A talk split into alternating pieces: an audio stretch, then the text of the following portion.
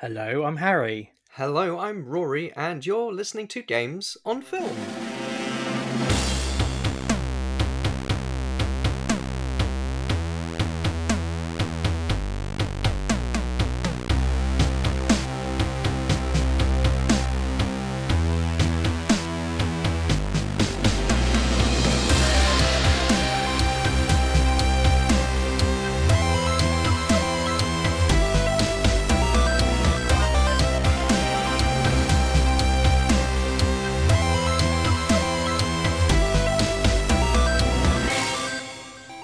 We're back. It's on like Donkey Kong. I am Harry. That is Rory. I point to the vague internet distance. We're doing The King of Kong, a fistful of quarters. I think this is our first documentary then that we've covered on Games on Film. I'm not sure how many more we will cover. There are a few other notable video game movie documentaries out there. Um, but generally speaking, most of them are sort of the talking heads going over the history of video games, interviewing key industry players sort of feel, which I think might be a little bit dry compared to others because this is very much a documentary which has a very strong story attached to it. There's definitely uh, some goodies or baddies. I mean, it is kind of one of the big video game documentaries. I mean, I actually I retweeted today a uh, documentary on Kickstarter about first-person shooters, but I think it is going to be, as you say, just lots of clips and and and a history. And we're not who are we to argue of history? but yeah, this also came out, I think, in a sort of golden age of documentaries. I just think in, in the sort of early to mid 2000s, we had this, and I remember like, there's Bowling for Columbine, Super Size Me. It was kind of like a interesting time for documentaries in general, and it's really funny looking back um, then and, and to seeing how it's sort of aged in the meantime. Yeah, there's definitely, and I think uh, some of the participants would argue the approach to this documentary is that how much of it is entirely accurate and how much of it is more what we would associate with calling constructed reality um, mm. nowadays in terms of the editing and in terms of how certain characters, as you might call them, rather than actual living human beings, yeah, spoilers for reality in this episode. But uh, yeah, how certain key players in the documentary are portrayed, whether it's in a sort of good light or a negative light. And yeah, the, the idea of, you know, this was released in 2007. So, yes, as you say, with the sort of Michael Moore stuff, with the Morgan Spurlock stuff, you know, this, this idea of, um, you know, not edutainment necessarily, but like, you know, entertaining documentaries which would do you know very well at the box office and draw crowds when usually people would associate documentary as being a very kind of like stuffy and often very worthy um, pursuit. So this definitely is uh, emblematic of a, of, a, of, a, of a period of documentary which i think perhaps still continues to this day to an extent. I think you see it a lot with um, uh, the kind of stuff that gets released on Netflix every week. And um, yeah, I was going to think Tiger King. Yeah, like yeah. I, I think it definitely you could imagine King of Kong like Tiger King being a sort of series on Netflix which would like draw in viewers and people would be talking about it all summer um, if that were the case. But it's not. It exists already, and while the uh, fallout to a certain extent of the documentary rumbles on, and we might get into that a little bit later. There's quite a lot to discuss about the impact, and I think the film itself, uh, when it comes back to The King of Kong. But um, we're talking about The King of Kong specifically because it's actually the 40th anniversary of the original Donkey Kong arcade game this month. Mm-hmm. And I think there are few games which have had such an impact. Obviously, games released in the sort of late 70s and early 80s, by virtue of being at the time the early days of video games, you're going to get a lot of firsts. But Donkey Kong, along with you know the likes of Pac-Man and Space Invaders, is definitely one of the kind of major key titles in terms of not only its popularity and success at the time, but also you know the impact and legacy that it has, and perhaps most notably being that it was a Nintendo arcade game. It was Shigeru Miyamoto's sort of first game as designer um, and director, and with that, it's not only the debut of Donkey Kong, of course, uh, an iconic character in his own right, but also the debut of Jumpman, who would become renamed Mario. And you know, there are very few video game characters that could um, compete in terms of iconic status. And Pauline, of course, mayor of New Donk City. It's Donkey Kong, the arcade sensation, and now you can play it at home. Hang on, sweetheart! I'm gonna save you! Now you can play Donkey Kong on your ColecoVision, Atari VCS, or Intellivision video game system. Donkey Kong has multiple screens, just like the arcade game. You're not gonna stop me, you stupid ape! Play Donkey Kong on your ColecoVision, Atari VCS, or Intellivision video game system. Don't worry, darling! I'll save you! Yeah, it's funny. I was just thinking about Donkey Kong's cachet as you're talking about that because it's weird because it's it's so iconic and it obviously riffs off the whole King Kong thing, but I just wonder how many people like Donkey Kong as a quote unquote person.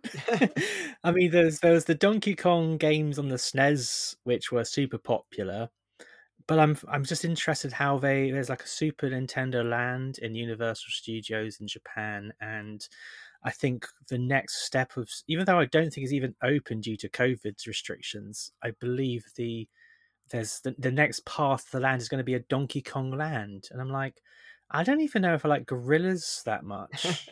like if I guess the whole thing is if they wear a tie. If I went into London Zoo and they put a tie on the gorilla, uh, I would find that absolutely marvelous.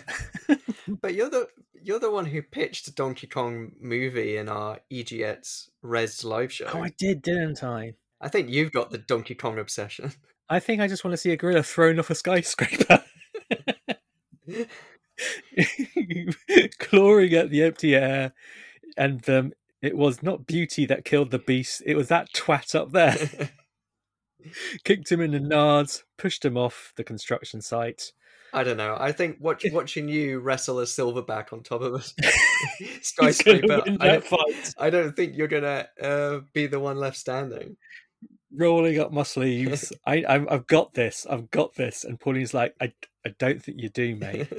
it's i mean it's interesting that you mentioned super nintendo world and and and things because you know the name donkey kong when it was released universal studios actually sued nintendo uh, back in the early 80s um, because of the use of the kong name because they claimed ownership of king kong uh, but the judge ruled in favor of nintendo so it's kind of funny now that after this like million dollar lawsuit and also we saw it in the wizard where the you know finale is set in universal studios that nintendo not only have a And then now super King Kong is in that as well.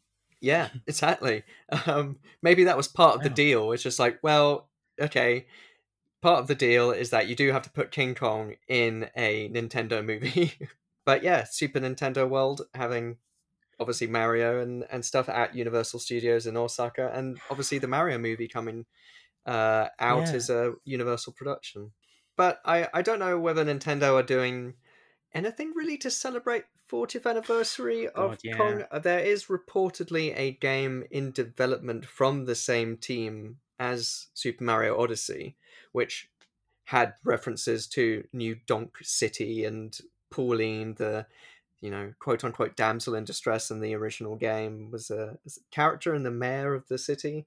Uh, in that, I thought it was really funny when that was announced because people are like, "Oh, good for her!" Like she's she's a made up character. she's like, people are like, "Oh gosh, what what what what was she doing now?" I mean, it's great. It's a lot of fun to see her, and I'm happy for her. But she's not real. Yeah, but it's one of those like unexpected, you know, Yeah. nostalgia hits where no one was even thinking about, you know, Mm. her being a thing. And She's married to an orangutan now.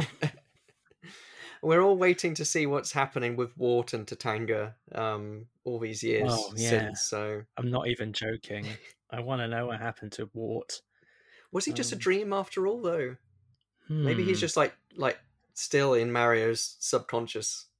But then Shy Guys appear and I think what has to happen is like Mario goes and spins like a little metal dreidel thing, like in Inception, and he realizes that the last 30 years where he's been flying around in raccoon suits and driving carts with his enemies and and doing massive parties on giant birthday cakes that was all just a dream. And he wakes up an old man filled with regret gone on a bit of a tangent again i'm sorry but yeah um, true no, no no big celebrations for donkey kong 40th anniversary yet so we got to pick up the torch we got to um peel that banana Peel that dang banana. for the 40th anniversary, Shigeru Miyamoto's been saving a bit banana for 40 years. and he's going to open it in celebration. That is my dearest wish for the next Nintendo Direct. the unveiling of Miyamoto's four decade old banana.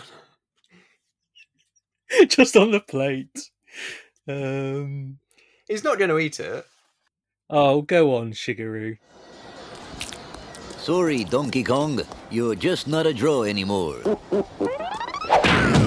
Hey, he still got it. We've already said spoilers. Spoilers for the film. Spoilers for this film, which has like two titles because it is called The King of Kong in, on screen, but on the video box and everywhere else, it's called The King of Kong: A Fistful of Quarters, and I find that kind of annoying. but it just reminds me of Ballistic ver- Ecks versus Ever from last time. But I saw this film around about time of release, and it really got up my nose. And I think it was to do with the whole constructed reality you mentioned. So I'm, I'm glad you brought it up because I just noticed loads of little tricks that that really felt like the story was being forced a certain way. And it's difficult because this another subtitle of this film could be Billy Mitchell, what an asshole. He's giving massive Bill Lumbergh energy from the from Office Space. Mm. You know, he's going, yeah. Would you like to give me that TPS report? So, this case, he owns like a hot sauce company hmm slash restaurant chain. I think I don't know, but he's a real prick. But still, like they position the other char- main character of this piece, um, Steve Wiebe. hmm Is that correct? Yes. During the film, people call him Weeb, and he corrects them, and it's Wiebe. So they position him as the real underdog, but like I said, he's always editing tricks to perhaps really accentuate that, and and they play with the timeline a bit. And I haven't looked into it more, but at the time, I was like, I'm not sure I'm totally on board. I mean, it, it, it pulled the wool from my eyes, and I realised that documentaries don't tell the literal truth. There is always going to be a degree of that with any documentary because, you know, it has been edited no matter ha- what raw footage there is. You know, as soon as it is constructed into any shortened version, you know, and even just the idea of shooting stuff and then pressing stop on the camera, it instantly is a choice Mm. which is made and therefore it's no longer considered reality. I'm sure Werner Herzog has talked about that kind of stuff a lot as someone who goes from documentary to fiction fairly uh, regularly. You know, something like Grizzly Man was another example of a big kind of blockbuster documentary in that sense, you know, following an, an eccentric main flawed individual in Timothy Treadwell, but using footage he himself shot as well as footage that Werner Herzog shoots, and you know, using what to use from his own archives, but also the stuff that he films himself is also comments on him as an individual and a character. So, Yeah. you know, there's all these different things going on in it, and definitely this is one of those films where there is a story which has been constructed and you know the original intention of the filmmakers was to do just a general documentary about the competitive gaming scene and while they were doing all this filming you know this kind of idea of this rivalry perhaps slightly manufactured between Billy Mitchell and Steve Wiebe came to the fore. Um, hearing about the sort of challenger and you know trying to break through in order to log a high score on Donkey Kong, etc. So, you know, the the genesis of the project and the end result has changed quite a bit. Um, and what we see is definitely a you know a sliver of the sort of 350 hours or so apparently that they they shot uh, around that and actually it's interesting when this film was premiered i think at sundance film festival in 2007 at the festival itself.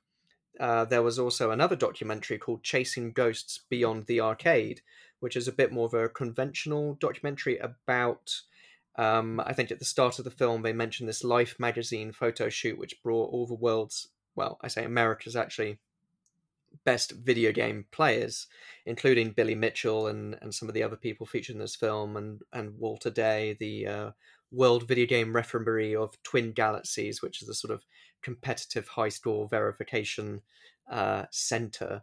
Um, and that documentary is, yeah, a bit more conventional, and I haven't seen it myself, but some people sort of view it as a bit more even uh, in terms of its approach but should I maybe just do the back of the box just to give a little sort of intro?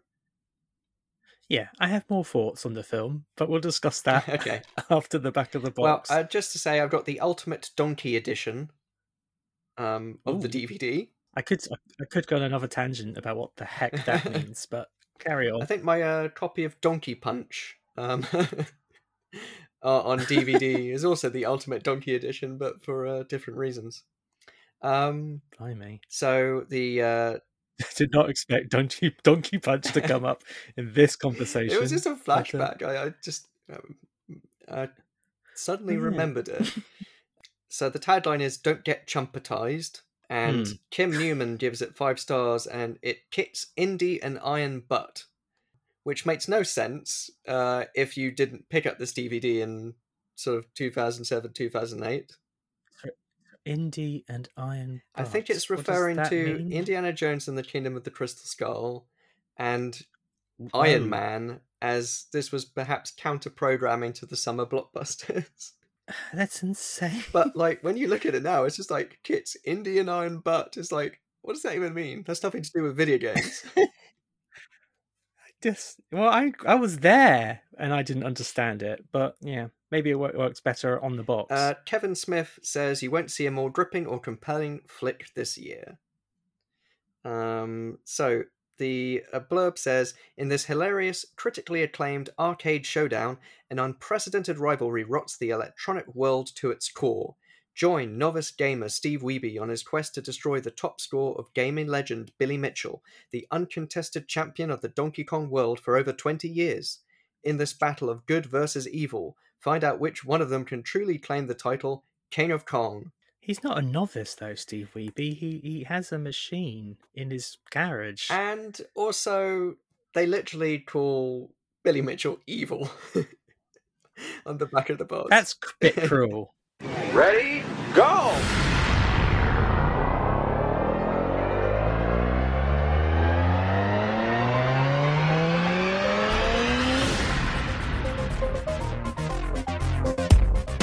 I don't drink, I don't smoke, I don't do drugs. I play video games. It's the constant drive to be the best at something. When you want your name written into history, you have to pay the price. The fact of the matter is, Bill is the best classic arcade gamer of our era.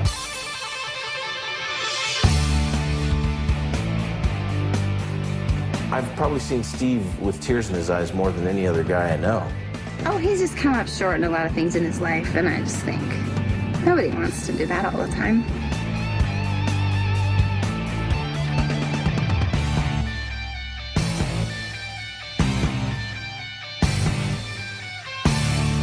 Well, Donkey Kong, without question, is the hardest game. That's a tough machine. People think that the machine is possessed. The average Donkey Kong game doesn't last a minute. It's absolute brutality.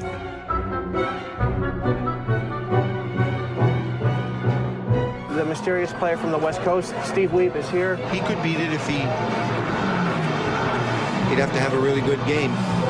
You want to put a score up, You're competing against everybody in the world. It's not even about Donkey Kong anymore. He's a very devious person. He works things out to his ends very well. Well, Billy Mitchell always has a plan.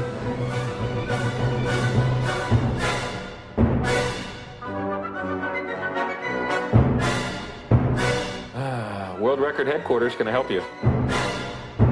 Well, maybe they'd like it if I lose. I gotta try losing sometime. No matter what I say, it draws controversy. It's sort of like the abortion issue.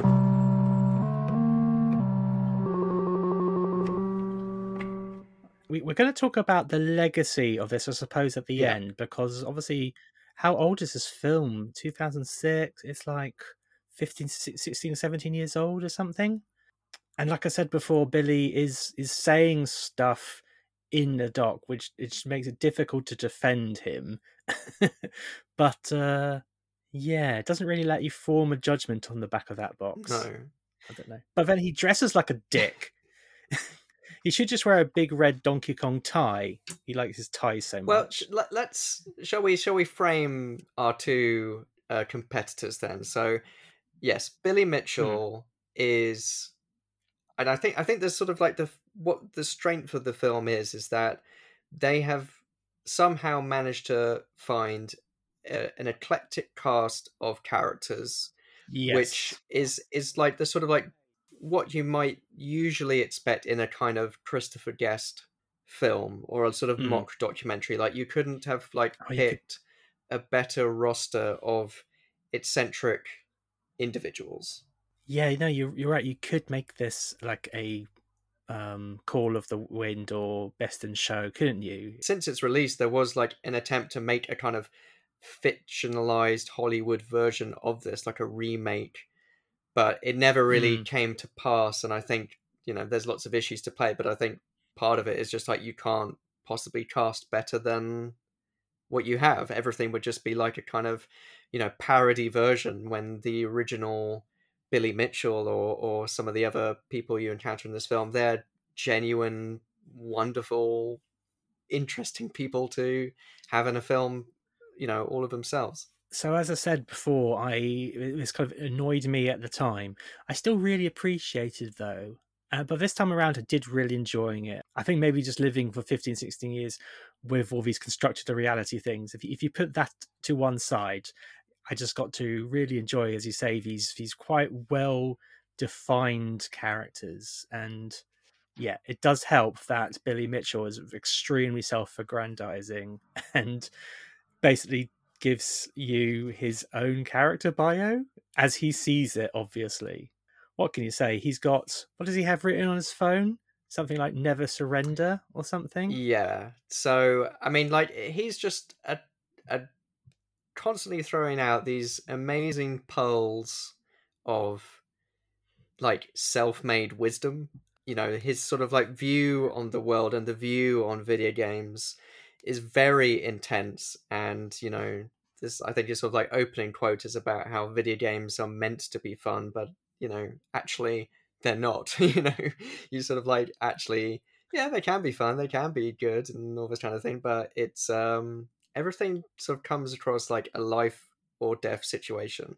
Yeah, there's sorry, there's bits when I think Steve Wiebe is like approaching the high score of Billy, and it's treated like mission control. Like people are phoning Billy, who's sitting in his house, and it's it, it looks like he's in the room where um where Obama watched Osama bin Laden get shot. It's like he's waiting, he's waiting for confirmation, except he's on his own. Yeah, and he answers the phone like world record headquarters. I, I think he's one of those guys. So like the opening of the film and like how it how it's framed is that Billy Mitchell is like one of the original video game like high score champions basically like he uh, went to this life magazine photo shoot as the world record holder for centipede but he also has the world record for donkey kong at the same time and you know he's also got the sort of perfect first person to do a perfect pac-man game and reach the sort of like 256 screens of pac-man. He's one of those kind of like self uh, what would you call it? Like not self-fulfilling prophecy but like someone who's like created this sort of persona and the way he looks the way he dresses is almost like the sort of like power costume that it's just like, yeah, I'm the world's best Donkey He dresses player. like Alan Partridge, If it was an American Alan Partridge, a porn star beard and like long hair. I mean, he he does make it clear that he's not God. my the bit where he the bit in this film where I my jaw just dropped. He said that, and I quote: "No matter what I say, it draws controversy. It's like the abortion issue.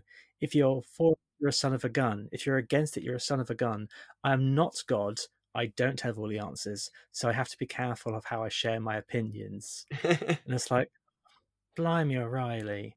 I do wonder sort of like how much of it is for show and how much of it is an act. There's some like I watched a few special features on the DVD and they're sort of talking about his look and his sort of costume and his persona and like you're saying he's like a hot sauce salesman and he wears these ties which often you know often like the American flag or a bald eagle kind of thing and you know when he's asked what his three initials are when he puts in a high score it's not tie as the director suggests it's USA Oh yeah, he's pointing to his, to his tie. What is it? What is it? And yeah it's a tie with the Statue of Liberty on it, and the guy goes, uh, "N.Y.E. New York." No, No. that's New Year's Eve. NYC. NYC. Uh, but yeah, he says like I have Latin friends and Canadian friends, but have to keep America on top. So, um, Yeah. I think in the like, but he talks about his look, and you know, I I think he might be a, a tiny bit more sarcastic and self-deprecating than the film perhaps gives him credit. And he talks about his haircut and the fact that like actually, you know, he's waiting to be like sort of beaten and taken down, and then he'll finally get a haircut and and that kind of stuff. And I think it- what he sort of mentions that people say that he looks like uh Ballistic Ecks versus Sever's Antonio Banderas for some reason. I missed that. Did he say that? I yeah, he says that in the in the featurette, but uh, then he also says Oh, uh, right. asked like who was the actor who played renegade, which I think is probably a closer approximation. There's a there's a shot of him giving an interview to a, a news person, and he's doing like a massive wide legs power stance, Hmm. and it's and this is what I'm talking about perspectives and documentaries. He's a tall dude, so it is conceivable that he was actually lowering himself. I sound like an MP trying to like trying to the Explain the scandal that's just been uncovered. yeah, I was just he's just lowering himself so his head was more in line with the shorter female uh news uh anchor. But it just looks like he's got trying to show off his like big dick energy and it's like a bit weird to look at. but it's like the episode of this time with Alan Partridge where he's explaining the uh, bronzer that he was wearing on the uh, photo shoot. Well, I don't know how else to say this. This is an extremely white film. And I know it's a documentary and you're not going to see, but like it just gives you a window into, I guess, the arcade scene, or I should say, really, the retro arcade scene of of America of the time.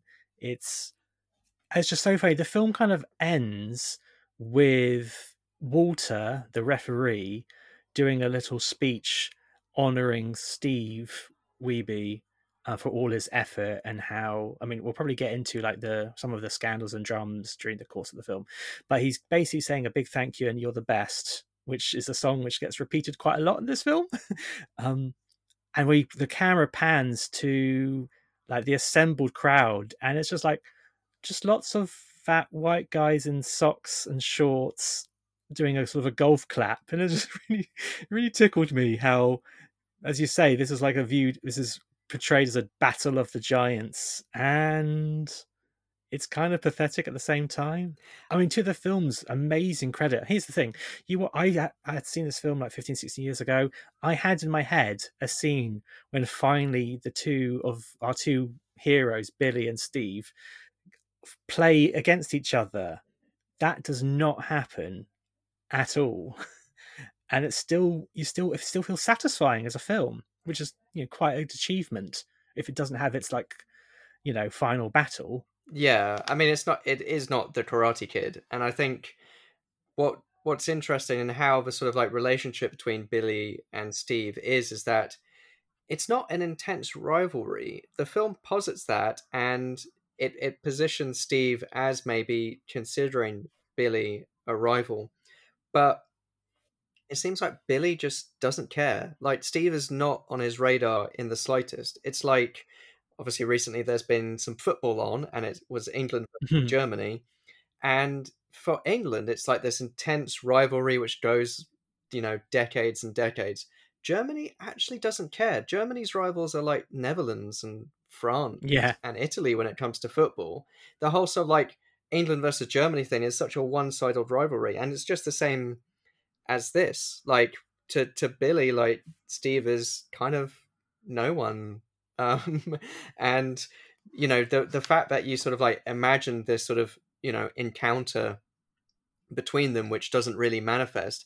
It means that the moment like they've been they haven't shared a single frame on screen at all for the whole film until right towards the end where there's this uh, tournament um, which is taking place because it's to get uh, your scores in the Guinness Book of Records, and it's taking place in Billy's hometown. It's on his turf, so this is the opportunity for Steve and Billy to finally meet, and it doesn't really happen.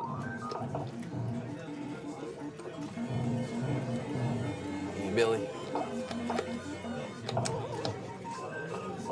There's certain people I don't want to spend too too much time with.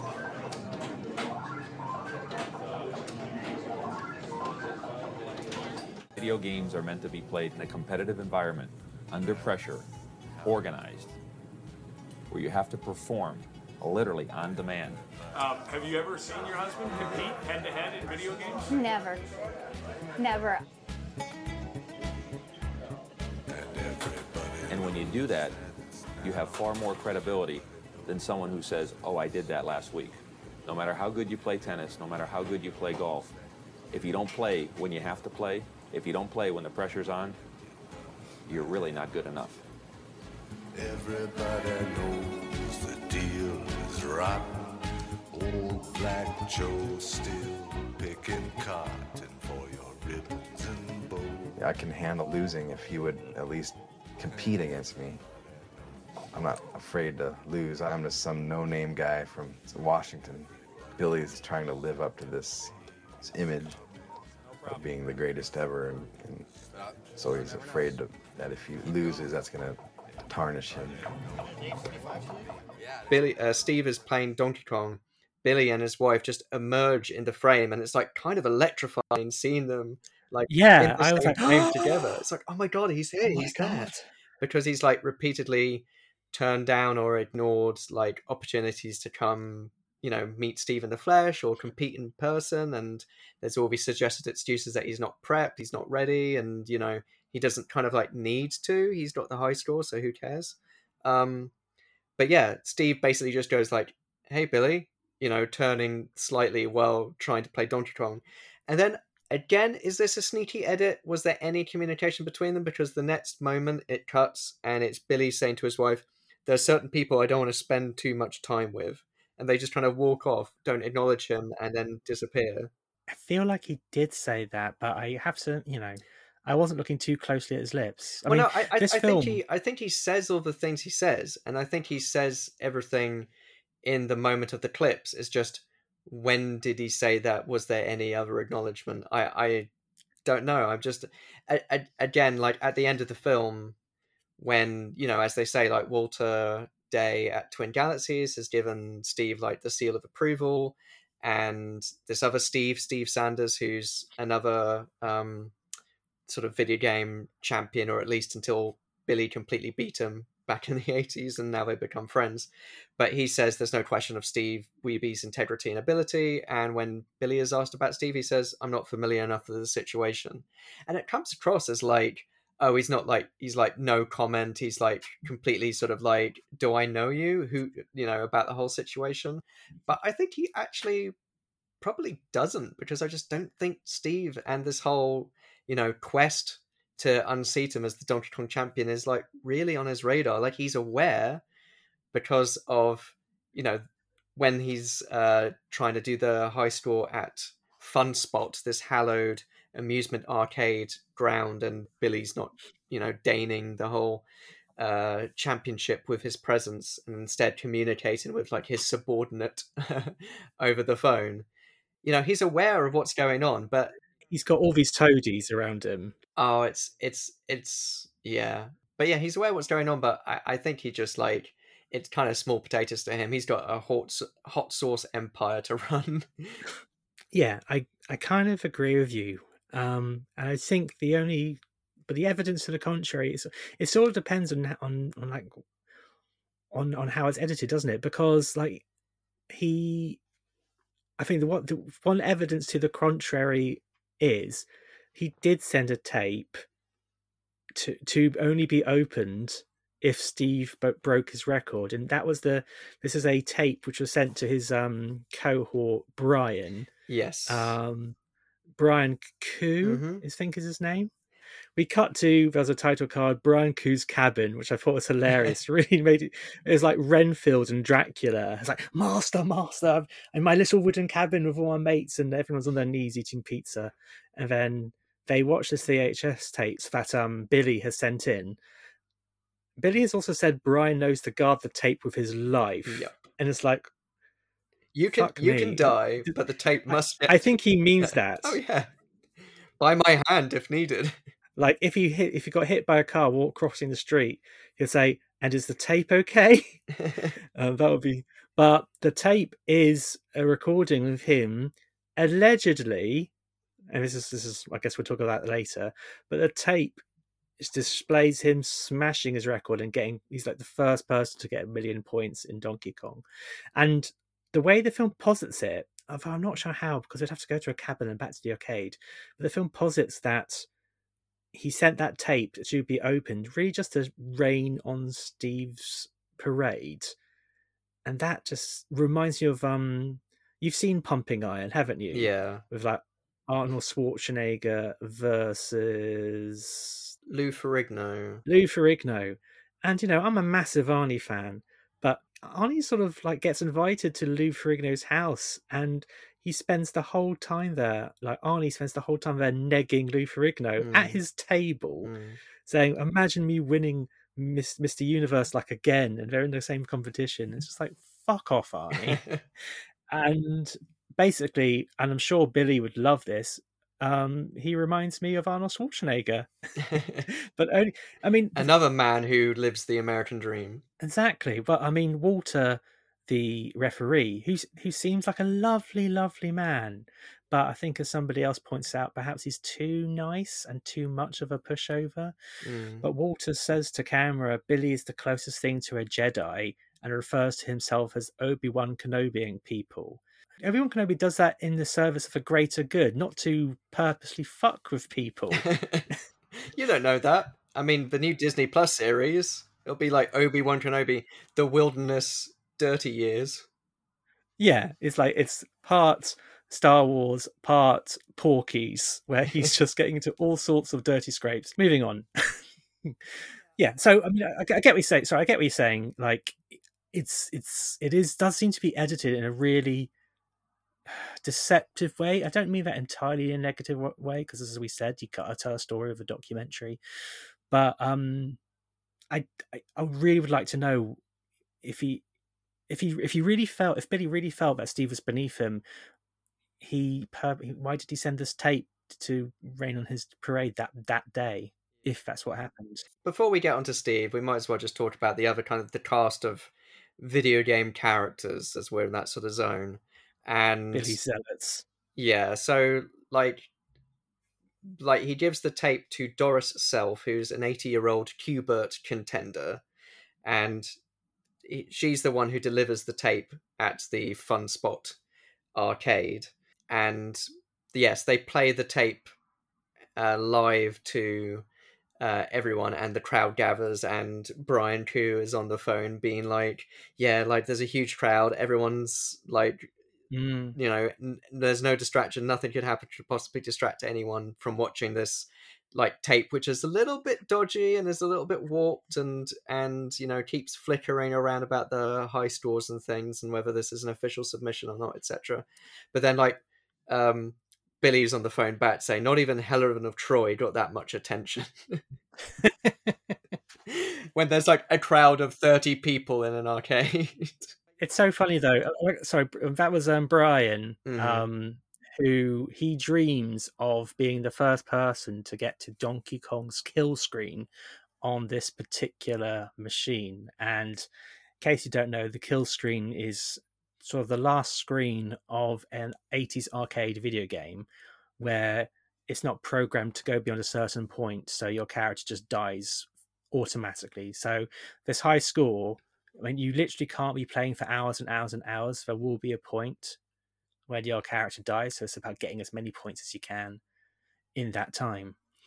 But Steve turns out to be the first person to do that. And I just loved the look on um, Brian's face as he's sort of saying to camera that Steve was the f- person who got the first kill screen. He just Brian looks completely crushed, and it's the um, it's the skill of the edit where you just hold on somebody. It's like I feel like people like like Louis Theroux in his documentaries. I think the skill of a good docu of a good slash manipulative documentary maker is holding when your subject doesn't know to if it's time to cut. Yes, that that sort of like sudden look, and then just like you know, it's a look to sort of suggest is that it? Is that all you need? But it's also like can be read in so many ways. your your mind defaults to over not confident in what they're saying. And I would say nobody is confident in what they're saying, especially if no you don't get a response. In fact, actually just starting this episode, I think it was a bit where I made a crap joke and you didn't respond. and I immediately lost all my confidence. So like I mean Hello, is this thing on? I know. I was like uh, what what? And you're like, no, Harry, just didn't find that funny.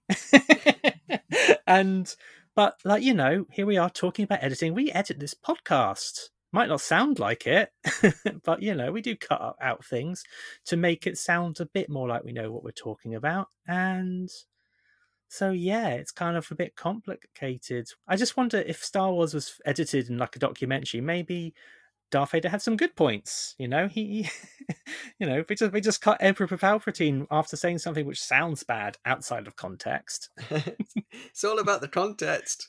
My destroying a planet, you have to understand the context. Yeah, you know, extenuating circumstances. Good people on both sides. Absolutely. But Brian Kuh is uh, running around trying to get people interested in the kill screen. Kill screen coming up um, as far as aware, never reached at at Fun Spot, and I, I think it's like it's funny because again, these sort of phone calls he has back to Billy, like he considers himself Billy's like prodigy. He's he's only thirty years old, but he says he's retired and he moved to New Hampshire to be near the Fun Spot arcade. So he's like, you know, embedded in this enclave of you know nerds for want of a better word and like wanting to be like the sort of the new contender. And they keep on he keeps on referring to steve as the mysterious player from the west coast. Like it's some sort of like you know for prophecy has foretold he'll get a kill screen but I, I think it's also like the way they talk about donkey kong as a game is also part of that. Like you know billy says it's without question the hardest game they say the average game doesn't last a minute. Most people never get past the third elevator stage. It's absolute brutality.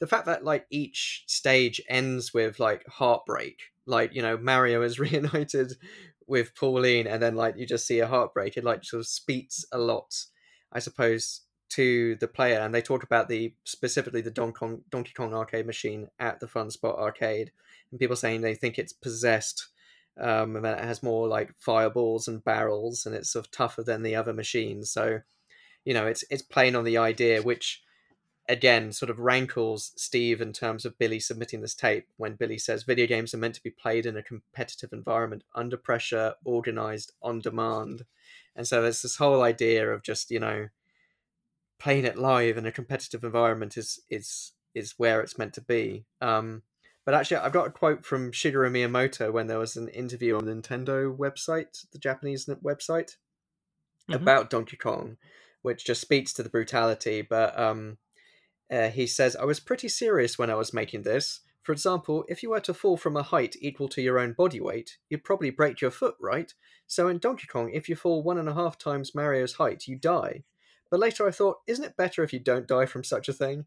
So in Mario Brothers, even if you fall five times Mario's height, you don't die. But still, please enjoy this very serious game in which you die if you fall off a single platform. yeah, I got to admit, I am not much of a fan of Donkey Kong. I mean, I was born in '83, so I wasn't around when it happened.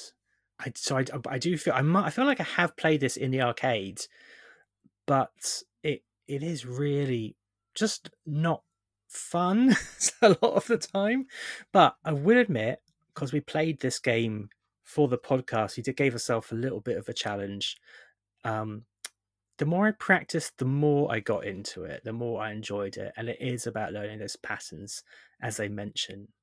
But I do find it hilarious, as you say. I've I've got Super Mario Odyssey now, and you can jump from the top of a skyscraper onto concrete, and Mario's legs just do a little wiggle. And he goes, "Ooh!" You know the the reason why Donkey Kong. I mean, obviously, there's all these other games, and I think it's it's interesting that you know this documentary and these people are sort of focused specifically on Donkey Kong because of maybe the slightly more random nature of the challenge uh, compared to to other games, and it's it's like the way they like talk about it in these hard terms is just like how serious they take it, and when you sort of see the people involved and like you know Twin Galaxies and particularly the uh, head referee uh, Robert Mruczek who says that um, he would preserve the integrity of Twin Galaxies with his dying breath. Um, um, what would you defend of your dying breath, Rory? Um, my wife. Ah, seriously though. oh, and also the integrity of Twin Galaxies. Okay, okay. What's interesting, maybe we'll talk about Steve Wiebe and, and how he comes into the, the the fold in a way is that the way they sort of like approach him and the suspicion that they have on him is because they just you know he's like this outsider and in a way the documentary frames the story as being this is a film for everyone standing up to the bullies and it's sort of standing up to billy and his posse and the way they're like you know disregarding the, the heist wall that Steve submitted because they couldn't verify it. They talk about the story where two of the Twin Galaxies sort of referees go to Steve's house and investigate his machine against his own sort of like knowledge. I think we need a bit of context here because we're speaking now in 2021, where I think physical media is not allowed anymore. But in this film, people are submitting recordings of their high scores using VHS cassette tapes. They're filming their screens and then sending them in. And like one day, and and Billy, and sorry, uh, Steve sends in a score which breaks the record, but because he's using uh, unverified machine, these two, you know, lackeys, for want of a better phrase, from Twin Galaxies, as you say, sort of go into his garage without his permission. Is that how I got it right? He's not at home, and uh, his mother-in-law is there and uh, lets these probably nice gentlemen in, kind of like the I don't know FBI investigators in um, Danny DeVito's Matilda. Um, yeah, there's this whole suspicion because he got this board sent to him from this uh, rival from Mister Awesome. yes, Roy Shildt, uh, who there's like a history between him and Billy and Twin Galaxies, and they sort of disregard him. And by association, they don't like anyone he hangs out with, and because Steve and uh, what what I can't come Mr. Awesome again. What's his actual name? Roy, Roy. Shildt.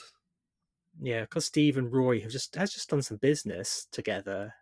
He Steve's bought a internal board for Donkey Kong from him, they immediately feel that something is up.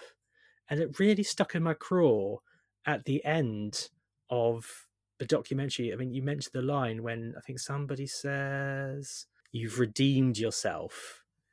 Like, Steve never did anything wrong.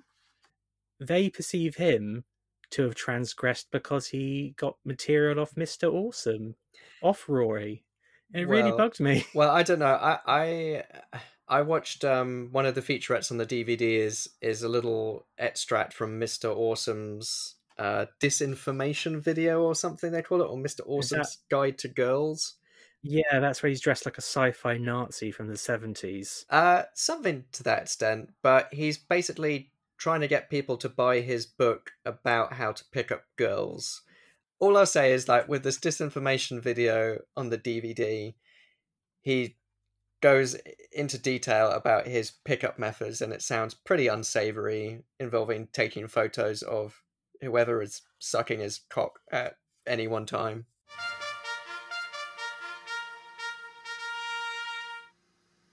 I want you to remember that no punk bastard ever got a gnarly piece of poontang by being sensitive and considerate. He calls himself Mr. Awesome.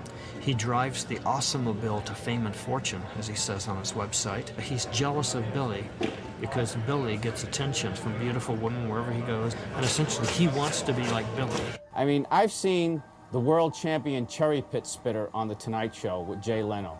And if that guy should be on The Tonight Show, at least I can just just be a celebrity for a day. I didn't even get that. I got no recognition at all. I didn't get to be on any television shows. It- It's like I- it's like I was a ghost, and I just don't feel it's right. And I I just want a little recognition, and not necessarily to become a celebrity. Hey, Billy. How you doing, man? How you doing? Billy, how are you? I'm perfect. Haven't you read? Twin Galaxies does a lot to promote Billy because it's very much to Twin Galaxies' advantage and very much to the whole gaming hobby's advantage for Billy to become a star. When Walter Day published that book in 1997 with all those egregious errors in there, Bill Mitchell saw it and he knew they were wrong. He knew they were mistakes, but he tried to pretend like they were real to try to take my missile command score down. Roy and I met at California Extreme, and he, he knew that I was had the capability of beating Billy on Donkey Kong. Steve Wiebe is the one who had unlocked the secrets to Donkey Kong to figure out how to get a million points. He offered to buy me a board, a Donkey Kong board, because mine had broken, and I didn't have the money. So you know, it was it was a mutual beneficial relationship. He would buy me a board, I would have the opportunity to beat Billy's record, and at the same time, I would take Billy down and and seek Roy's revenge on Billy. Um, and it seemed good at the time, you know. And unknowing to me, I didn't know the history between the bad blood with Roy and Billy, and to attempt something like this for the sole purpose of taking down one of Bill's scores, it's like a, a, a slap in the face. They would say that I somehow monkeyed with the board or something. They, but they wouldn't have any evidence. They looked at the board, they took the pictures of the board, and they couldn't find anything wrong with it. The fact that the right gummy substance on the right chip out of all of these chips in the right spot on the right board. I mean, I, I, I, I have to say, there's a conspiracy here. Any board that's worked on could have a problem. To find out that this gamer potentially has a fraudulent score has upset Billy's master plan for what he wanted to do. I mean, when you come home and see two guys in your garage and you know why and you've learned why they're there, and you got to start uh, from a guy like Bill Mitchell. I mean, you know, who's done cr- crazy thing after crazy thing after what's the next crazy thing, you know? Billy Mitchell was one of the evaluators, which seemed a little strange that the guy whose records Steve is competing against is deciding whether or not Steve's records are valid. Even if that board is a completely le- legitimate board, Roy's taint on it is too strong. Roy Shildt's a liar, Roy Shildt's a cheater, Roy Shildt's full of crap, Roy Shildt's out to get me, and he's crazy, blah, blah, blah, blah. Well, he's threatened Bill Mitchell physically. Uh, he- in fact, he, he has threatened Bill Mitchell's life. No, I did not. I did not. I did not. He threatened his own life to make it look like me because for whatever to gain leverage with the other with other people. I don't know. He figured what he well he knows that my missile command score is genuine. No matter what I say, it draws controversy. It's sort of like the abortion issue. If you're for it, you're a son of a gun. If you're against it, you're a son of a gun. Uh, I'm not God. I don't have all the answers. So I have to be careful how I share my opinions. so Roy just was trying to help me out, and I accepted his offer. I just, you know, it's just too bad that association with him. I never thought that would hurt me. So yeah, it's it's funny though, isn't it, that this weird character still seems like maybe less weird than, than like Billy and all these other mm-hmm. people. you know what's interesting and uh, about the fact that yeah they treat steve as this outsider but the fact of the matter is, is that you know usually this would be the inverse. Steve is like the norm. He's got a family and kids and a normal kind of like I'm saying normal in inverted commas, but like he would be the sort of like yeah, it's the sort of hero character, but he's going up against like a bunch of nerds. Usually these kind of Revenge of the Nerds film is like the nerds would be ganging up against like the norm who, you know, his baseball dreams were dashed and um he was like trying to be a musician and all this kind of stuff. Um I, I get it, like, you know, the the sort of twin galaxies posse, as it were, the the approach is very kind of gatekeepery and you know, as a result, I think going forward, when you have this kind of gatekeeping and you have this niche hobby, um, inevitably there's going to be some sort of like infighting amongst each other uh, as soon as it tries to sort of break open or they try and get a bit more official and get some legitimacy and things. Everything gets sort of like catty. There's infighting and everything kind of blows up and falls apart. But uh, it's just interesting how this like is framed like he like Steve is the underdog, whereas in any other movie any of the other characters, they would be the underdog, and Steve's like the the norm, like normie guy who has like a wife and kids, and you know. I think though that's what that's how the film succeeds. That's part of its charm because you are you're used to the bullies being, you know, any of the quote unquote bullies in this film would have the shit beaten out of them by actual bullies. I think that's is that sort of the unusualness of it. Mm. Uh, I think works, and yeah, they still, even though you're completely right, but Billy and Steve aren't so different. They're just they're guys with jobs, and, and gaming is just part of their lives. But they manage to. I think you know he is treated like the outsider, so he feels like the underdog. Yeah, and, and I I think you know it does come down to editing a musical choice. Like we get, you know, in terms of Steve, we get a lot more focus on his backstory and focus on his life outside of Mm. things. And you know, this the way it sort of like posits him is that he was someone who was laid off work, had a lot of time on his hands, so he decided to set up a Donkey Kong cabinet in his garage. But they talked about when growing up, like his dream was to be a musician.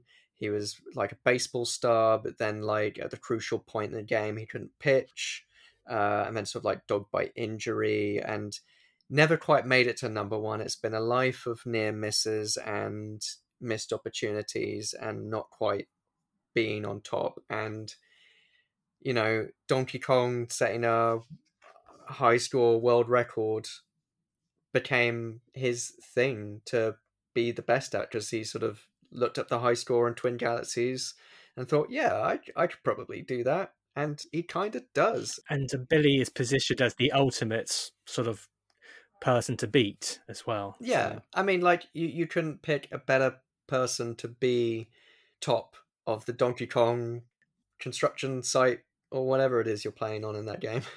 I'd love to see a mod of Donkey Kong where it is Billy at the top and Steve's like jumping over barrels to get there. I don't think that could possibly be submitted as an official high score on a modded version of the game. I'm just I remember there's a bit in the film where all of Billy's like the second half of the film is all about how Billy doesn't show up. And as you say, it could be that like why why should he? Um I still think he was an asshole for sending in the video to rain on his parade that night. Um if that's indeed what happened, I, th- I think that's what did happen. It's just it's just very difficult. I feel like I'm tripping up over myself trying to I don't know. We're living in a post-truth world. um, but what I'm trying to get at is the film really tries to impress upon how weird it is that Billy, he's meant to be so good at games, but he never is showing up to pick up the gauntlet, as it were. Mm. I don't even think a gauntlet is really thrown. It's more like other people saying, "Could you, could you like come and like play games?" Like, "No, I'm, I'm great. I did it once. Don't need to do it again." Um, but then he sends this videotape, and Steve does say, "Oh, like I've kind of been pressured to come here because my machine's not good enough, and I've beaten the record on their special machine, and Biddy can't even be bothered to do that." Yeah. Um, so that's that's lame. And then I keep trying to talk about this bit whether all in, all of Billy's mates. He's not exactly Billy no mates, is he? He's like he's, well, there's a difference between mates and acolytes, isn't it? So that's interesting. You know, so all I'll say all Billy's acolytes are sort of gathered in this restaurant, and then Steve also goes into the same restaurant, and one of Billy's, I think it probably is. I know it's not Brian. It's It's Steve think um, Sanders. Steve Sanders, who um at, right at the top of the film, Billy says, "I told Steve that he is the man he is today because he encountered the wrath of Bill Mitchell." um, because, as you say, Billy smashed Steve's crap high score. Steve gets on the phone to Billy and says, I don't know how, but Steve Wiebe is here. He's coming to this restaurant. And it's treated like a big coincidence. And I'm watching this thinking, I think the filmmakers got Steve Wiebe to come in here. You know, But I, think, it's Billy's restaurant. it is, yeah. There was a poster, a very 2006 poster on the wall, which had uh, an American Evil plus a flag, and the and the title was "Whatever It Takes" on the wall. Wow. Um, yeah, it's it's this whole idea that like yeah, like they're busy having a party and then Steve sort of randomly shows up with one of the other like competitors. It's not like a completely like him on his own sort of like thing, but they're sort of saying like I don't know why he's here. He was like un you know, he wasn't invited. And it's just like it's a public restaurant, dude.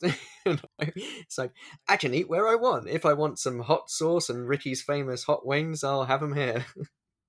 Yeah, but it feels a bit Daz doorstep challenge, which uh, people who don't live in the UK, it was like, who who did the Daz doorstep challenge? Shane Richie, I think, and I thought I think Danny Baker uh, originally.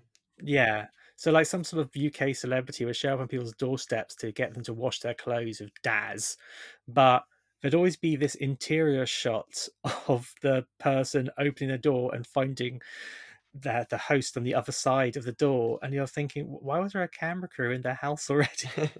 so it felt a, a bit like that constructed reality you're talking about.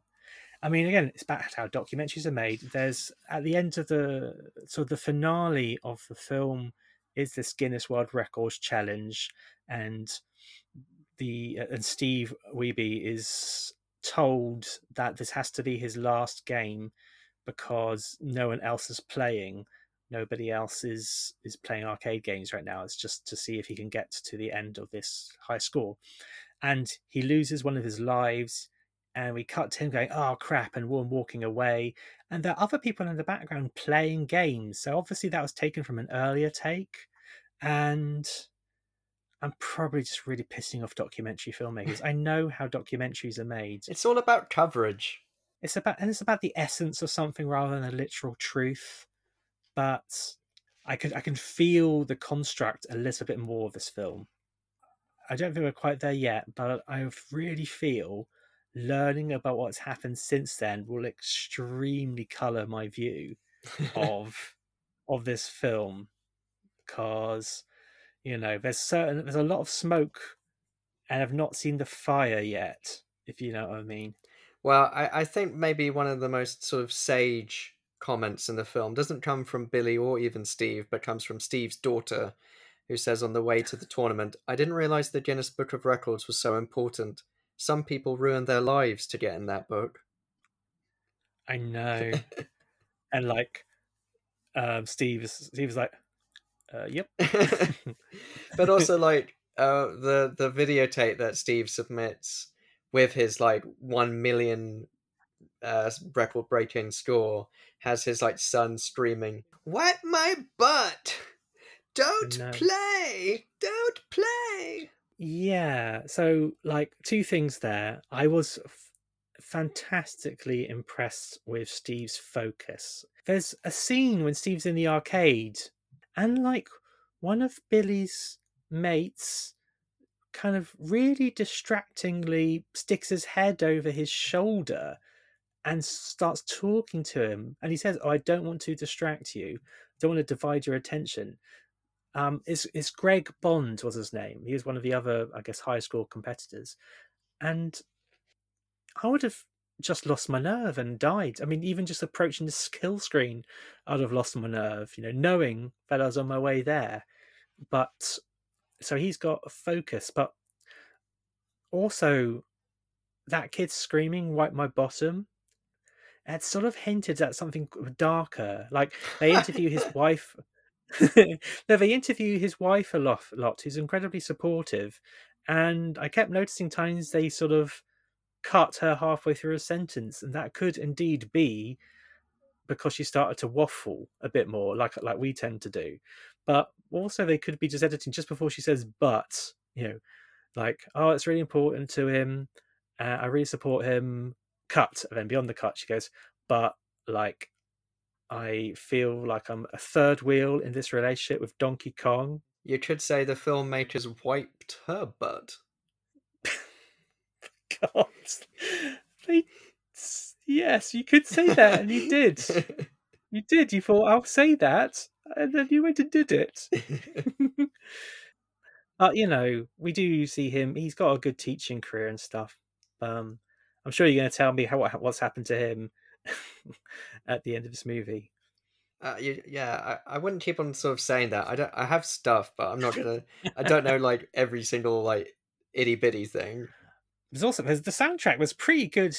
Needle drops though. When they talk about how Steve Wiebe used to be in a band, they started playing "Pictures of You" by The Cure, and I'm like, oh, he's in The Cure. he kept that quiet.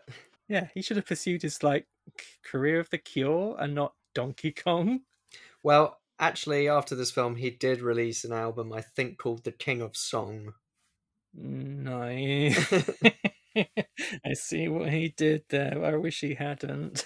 I think in in the sort of discussion as to the sort of entertainment value of the film and you know how much of it is a construct etc when it comes to documentaries i think it's an interesting point is to look at the career of the director since so seth gordon uh, is the director of this film but he moved quite swiftly from documentary to narrative comedy feature film uh, so some of his uh, subsequent directorial uh, offerings have been Four Christmases, Horrible Bosses, Identity Thief, and the Baywatch goodness. big screen uh, adaptation with uh, The Rock. He's also directed various episodes of sitcoms such as Parks and Rec and The Office, the American version, etc. So definitely he's moved into a maybe more comfortable realm of uh, comedy entertainment um, rather than quote unquote exploiting real people for that. I mean, I feel a bit happy for him because none of those films, I don't even think I've seen most of those films, so I can't really comment. But they, as we said at the start, I feel this feels like it almost feels like a comedy movie.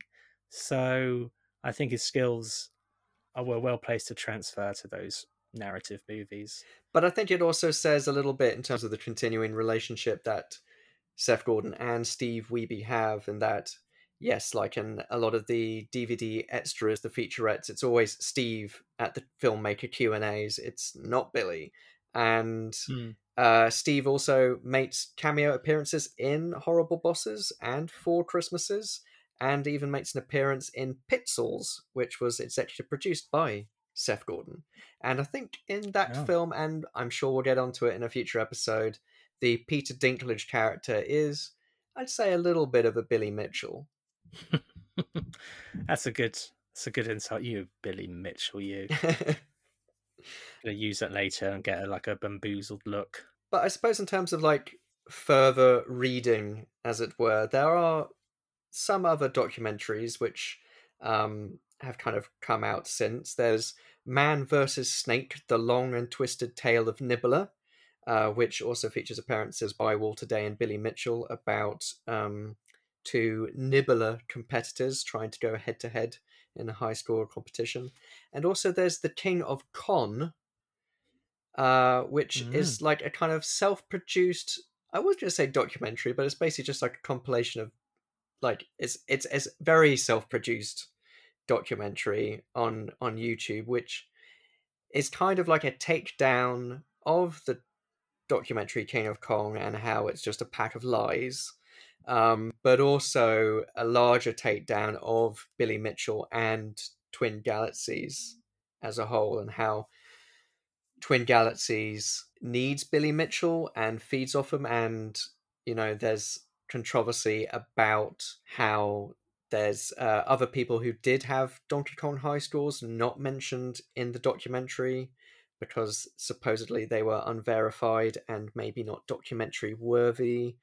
And basically, there's this all this controversy about Twin Galaxies and how it potentially exploits gamers and how Billy Mitchell is not all he's cracked up to be. And subsequently, so in the in the postscript of the documentary, it mentions that in 2006, Steve set a new world record of 1,049,100 points, which was 1,900 points more than Billy's high score. But then subsequently, Billy took back his high score, and you'll see in the intervening years a lot of back and forth between Steve and Billy in terms of determining who has the best high score in Donkey Kong. I don't know if this film helped the situation.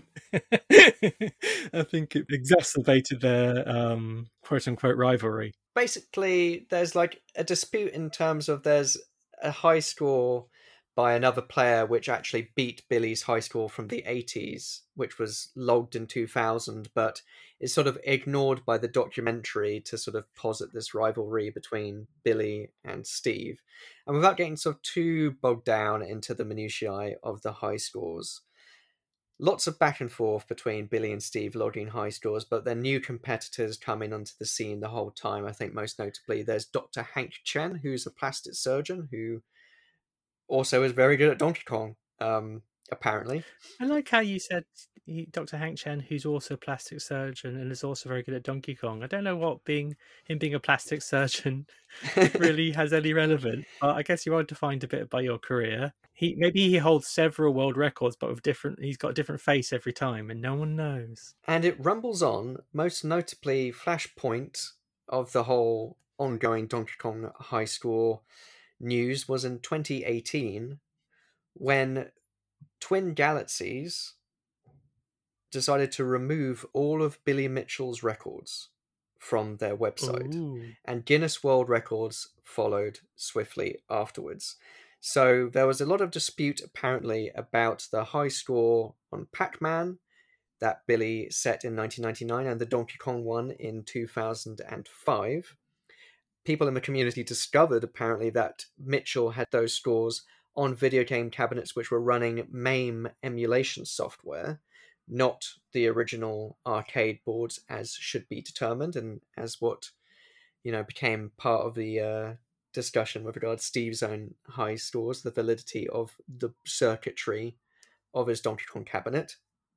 So he was stripped of those titles When you say stripped, I like to imagine that like he had to go to a temple and they're like ripped off his person somehow.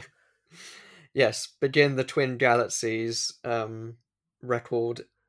Uh, Dis- dissemination ray. immolation. I don't know. um, Mitchell sued Twin Galaxies in uh, 2020, I believe, for libel and threatened to sue Guinness World Records. Guinness World Records has since in 2020, based on existing evidence and newly sourced eyewitness testimony, plus some new expert gameplay analyses and hardware verification, reversed their decision, reinstating Oh. Mitchell's high scores. But Twin Galaxies remains resolute in not recognizing Billy Mitchell's Donkey Kong and Pac Man high scores anymore. So it goes back to potentially Steve Wiebe still being the first person to log a 1 million high score in Donkey Kong. I don't know. The you know, at the moment Steve Wiebe's most recent high score, which was logged in 2020, puts him as 11th in the Twin Galaxies ranking at time of recording, but it rumbles on. So Billy Mitchell, I think we can still determine is still clearly very good at video games. Um, Twin Galaxies, however, does not recognize Billy Mitchell's scores no more. Well, when we played earlier, um, I got 148,000 points. So I've got a little bit way to go. it just feels like such a racket, doesn't it? But that's what makes for good viewing. So, you know, I, I do really enjoy this film. I, it feels like we've been picking it apart in terms of its believability. It's kind of like when The Crown comes out on Netflix and they people people want to have like a a title card saying this is all fake, this never really happened. And you know, I can apply the same logic to The Crown as I apply to this. I just Wikipedia it. I just look it up. I know what the actual story is. It doesn't mean I can't also enjoy the product. And I think it does open a window into, I guess, what was then the current gaming, retro gaming scene. But now, like 15, 16 years hence, it's just a really interesting window into that time. And so I think it's like a strong recommend just on on that basis. And you know, it is just really entertaining and full of like I say, he's an asshole. it's just like I don't, care if it's constructed. It's nice to see him being I don't know taken down a little bit. I mean, I think we, it sounded like such a wet flannel then. I mean, I think I think we've been on record to say that we do enjoy a good video game movie villain, and yes, like Billy Mitchell is definitely in the Shang Tsung, Doctor Isaacs, um, M Bison sort of mold in a terms of like this very cocksure, quotable, like boo hissable, um, you know, villain for want of a better word. But you know, there there is a real person behind there, which makes it slightly different. But that's the thing. It's it's it's yeah, as a documentary, it's questionable, but as entertainment, it's very enjoyable. And yes, it's perhaps left a, a trail of devastation in its wake and rocked the video game community. But as you say, this is like a snapshot of an era where the idea of high score gaming competitions was like maybe a bit like strange, but you know, esports is a yeah. billion dollar industry and Twitch streaming and you know everything that's come since you know it's sort of blown the whole sort of like competitive gaming idea wide open and seeing this little snapshot this this little enclave of you know twin galaxies and billy acolytes and this amazing set of characters you know i hope they're all doing well um and having run you know through gamer distro like video game club nights and stuff like that, you do encounter a range of interesting folks. And I think um, you get a whole bunch of them here. And yeah, delivering amazing lines of dialogue, wittingly or unwittingly. So, speaking of, I guess, the truth, lawsuits. lawsuits and the uncovering thereof, the truth. Um, our next film is the adaptation, the live action adaptation of the classic video game series Phoenix Wright, Ace Attorney. So, I don't know, throughout this entire documentary, I was imagining people going, objection. And I think it's a, it's a good it's a good segue this one and one of your finest one of my finest segues and it is a game series that I've played as well so that's a plus so we'll be discussing that on the next episode. But uh, in the meantime, how can people keep in touch with Games on Film? You can find more information about the podcast and video game movies on our website, gamesonfilm.wixsite.com slash podcast. You can also contact us by email, gamesonfilmpod at gmail.com, and we are on social media, including Facebook, Twitter, and Instagram at gamesonfilmpod. You can also contact us and find us individually on Twitter. I'm at Rory Steele. I'm at Only Man Who Can. And all episodes of the podcast are available on SoundCloud, Spotify, Acast, Apple Podcasts. So do like, rate, review, share, and subscribe. And the music for this episode was composed by David Lightfoot. Well, I'm off now to practice my Donkey Kong high score while doing a power stance and swishing my long shoulder length hair. And I guess you're gonna go and wipe some young kid's bum. I just can't think of anything. I don't know why I said that. Um, yeah, Donkey Kong Juniors. So until next time, I've been Harry. I've been Rory. Thanks for listening. Bye.